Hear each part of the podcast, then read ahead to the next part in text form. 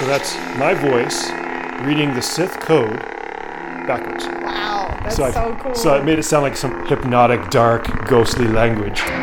Welcome to Third Angle. In this episode, we meet a creator crafting Star Wars inspired custom sabers.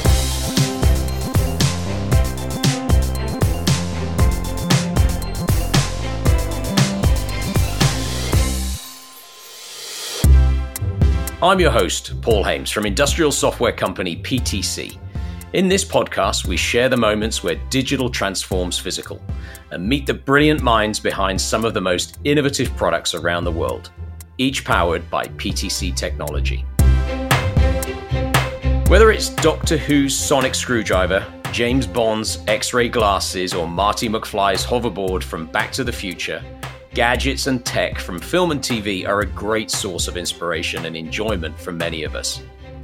One item that's long piqued the interests of curious minds is the iconic lightsaber from Star Wars. It's been so inspirational to Rob Petka, in fact, that he now spends his time designing and building custom sabers for fans all around the world. Rob is the founder of Genesis Custom Sabers, and our producer Jess met with him to find out how he's crafting these blades. If you were to say to me 30 years ago, oh yeah, you'll be making lightsabers out of your own home shop for a living, like that, there's no even, I couldn't even envision that, let alone explain how unrealistic that is. Welcome to my, I call it my secret base or my lair, man cave, some would call it, studio. It, it's a garage, but on the inside, it is decorated with uh, all kinds of props and set related things. My vision, I guess, was to try to make a, a workspace that was inspiring, that made me feel like I was in a science fiction universe. And this over here is my workstation, computer, a lot of kind of little memorabilia and some Star Wars art. And this is kind of a display case of a whole bunch of lightsaber hilts. And uh, these are some of the boxes that I ship lightsabers in.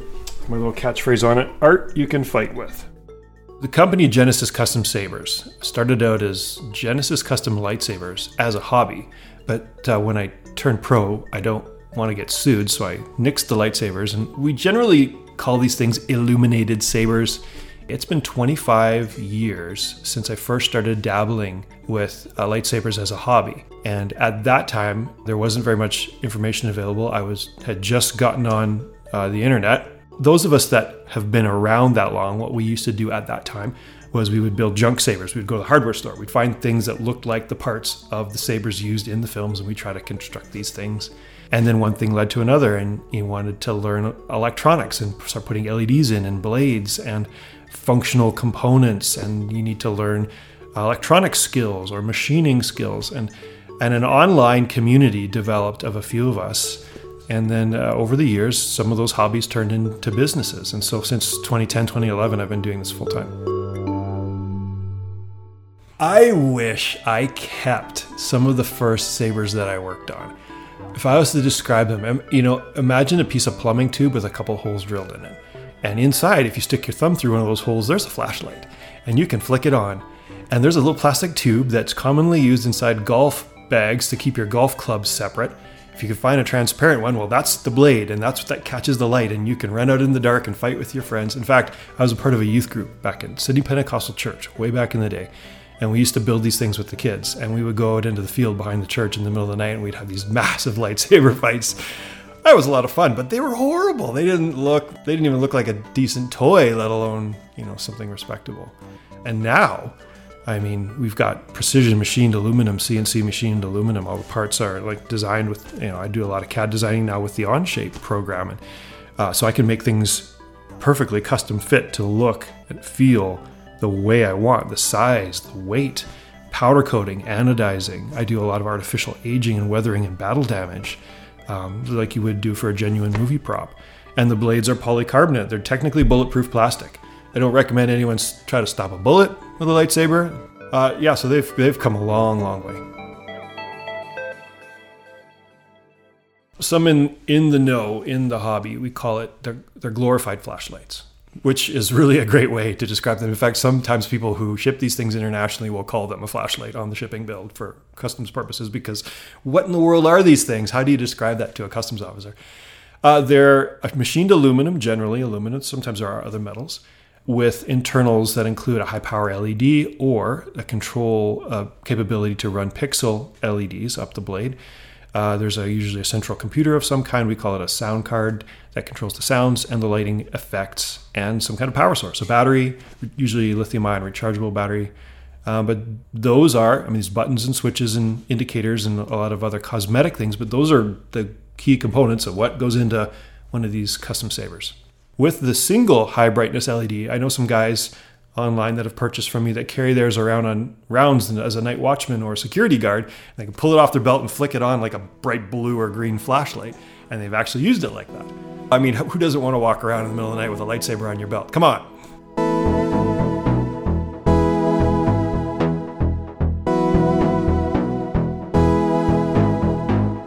There are several types of a lightsaber is what I do. There's what's called the shelf queen, which is basically it's like a model. You would put on a shelf, have a little label on it, and nobody gets to touch it, and it looks nice.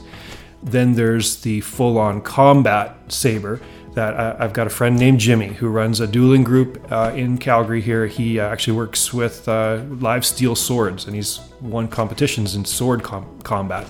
They have full armor and gear, and they use lightsabers with heavier blades and they go full on and they've got helmets and gear and they score points and it's you know they hit each other hard. And he's always coming in here because he's broken something. He is the worst at destroying things that are not supposed to be breakable. And he takes pride in that. He just calls me up and he says i broke another one. I'm so proud of himself. And he brings me a pack of guinness and i fix his lightsaber and um, he'll be happy to be mentioned. He's a great guy yeah, and so and everything in between. Now, the huge middle ground in those two extremes is the cosplay industry, which has sprung up over the last 20 years. And so people spend thousands of dollars on these elaborate costumes, and not only replica costumes from films or games or pop culture, but uh, hybrid costumes, or they they cast themselves as a Jedi or a Sith, and they want something unique. And so often my customers will come find me because they're I don't make the replica hilts. I make something that's a little bit more personalized, a little bit more unique. And so they'll want something that they can flick on at a, at a hospital charity and fight with somebody or, or play with some kids, but also looks good hanging on their costume.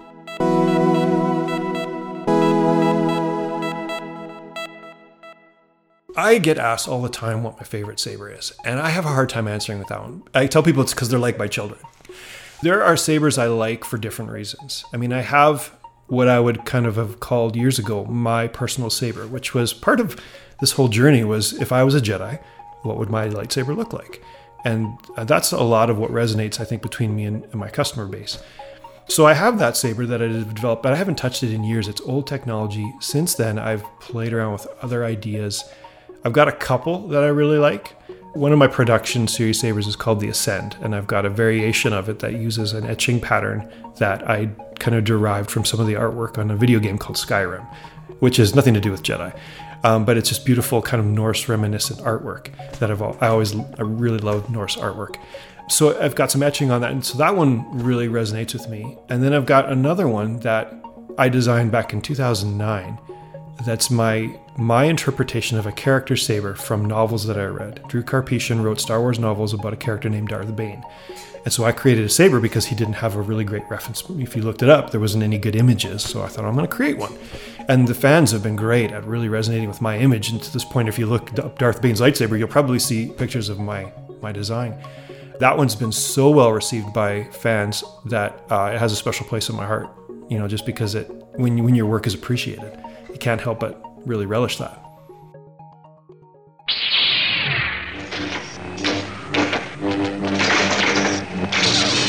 I don't know if I have a favorite uh, sound. We call them sound fonts.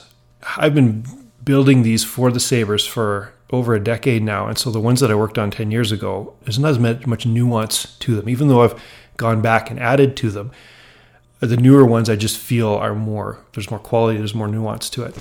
I've got a sound font called Rogue, which was long before the movie Rogue One, that I just envisioned as a, just kind of a rogue Jedi, kind of an off the beaten path. So that was kind of my attempt at making a sound font that would be me if I was a Jedi. So that one uh, I, I, really like. There's also a, a, newer one that I've done called Ashes, which I always felt with the dark side sound font, I never was able to kind of really achieve that visceral feel that I was looking for uh, until this one. I, I learned a couple of different techniques and I played a video game where the sounds were really striking to me. So I tried to recreate some of that effect and really kind of capture that feel. And I feel like I nailed it with that one. It's called Ashes. So this is that visceral sound font that I was talking about, the Ashes font. Some Easter egg sounds with some Sith. So that's my voice reading the Sith code backwards. Wow, that's so, so, I, cool. So it made it sound like some for some hypnotic, dark, ghostly language. yeah. So that's in there, and you can fight with it.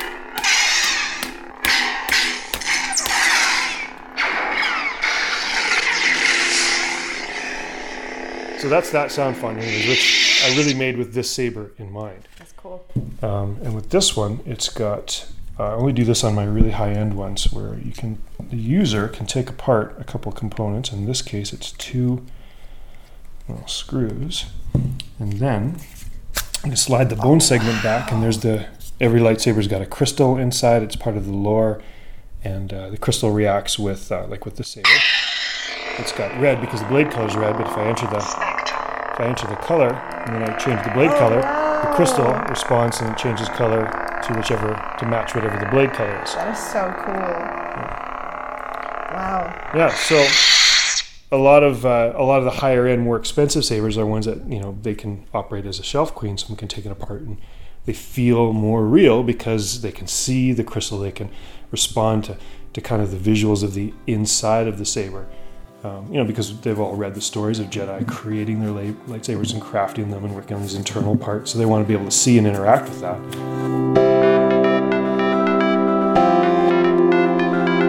A couple of years ago, I really resonated with, I always do, the word imagination. And it just, something clicked, and I just realized imagination is one of the most profound human qualities. It affects everything. Every great achievement in human history has started as a work of imagination. All art is a work of imagination. The ability to communicate and identify with nature, which I love, there's elements of imagination. When imagination becomes stretched or challenged, that's a good thing. There's opportunity there, creativity, everything. It just like I was really overwhelmed with kind of this revelation of how big a deal imagination is. And then I step back and I look at our current Western culture, and I just feel like, man, maybe it's post-industrial era. We've just kind of got into uh, we value action, we value results, we put in our time, um, we put imagination in a box, and it often doesn't affect our day to day. I mean, I read up this term recently, um, quiet quitting. Just the idea of just deciding to phone it in. And, hey, I'm not going to put in any more than I need to. I'm just this is my day job. There's no imagination there. There's no life there. So I just kind of see it everywhere now. You know.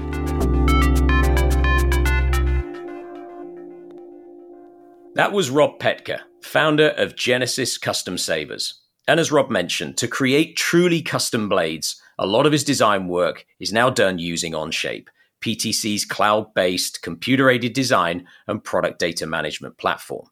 Let's find out more. Time to meet our expert, John Hirschtick, who heads up PTC's Onshape division. John, I know that Rob admits to having no CAD experience and he didn't want to spend thousands of dollars for a CAD solution and then have to learn how to use it. Is that one of the advantages of using Onshape?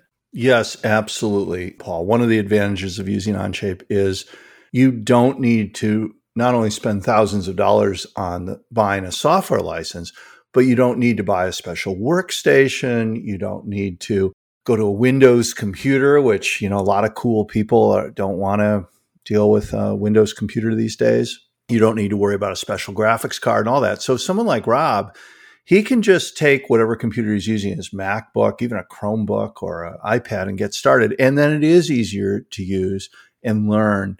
Uh, You know, we deliver the professional grade CAD capabilities, a new generation of data management, and it's built right into any web browser that you could use. So that makes it perfect for Rob and his colleagues.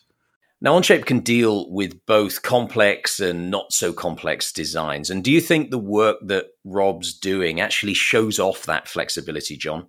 Yeah, I think that that Rob's work shows off some of the aspects of complexity that you can do with Onshape that really professionals need. Now, it's not as complex as other products we have, you know, and some there's different aspects of complexity. In Rob's case with the Genesis Sabers, he's putting a lot of detail in. These parts are very intricate. You know, when he designs a lightsaber, he wants to express an artistic design. And he, I think what makes his sabers stand out is that, and also the craftsmanship and detail of how they're manufactured. You know, I think Rob's trying to create a feeling that his saber, which is an assembly of intricate parts, almost can can give the user a feeling of transporting to somewhere else through its craftsmanship, its detail, its realism. And that is because of the complexity that Rob's able to model in Onshape, both at the single part level and at the assembly level. And I just want to add that I'm a big Star Wars fan. My children, my adult children, are big Star Wars fans. And so seeing um, Onshape used at Genesis Custom Sabers is particularly exciting for us. And uh, who knows, we may even be uh, bringing them when we go to the Disney Galactic Star Cruiser. We've made our reservations for that coming up. So we're super excited to see a Star Wars oriented customer. Thanks to John and to Rob for giving us a glimpse into the work of Genesis Custom Sabers. Please rate, review, and subscribe to our bi weekly third angle episodes wherever you listen to your podcasts, and follow PTC on LinkedIn and Twitter for future episodes. This is an 1860 production for PTC. Executive producer is Jackie Cook, sound design and editing by Ollie Guillou, location recording by Jess Schmidt, and music by Rowan Bishop.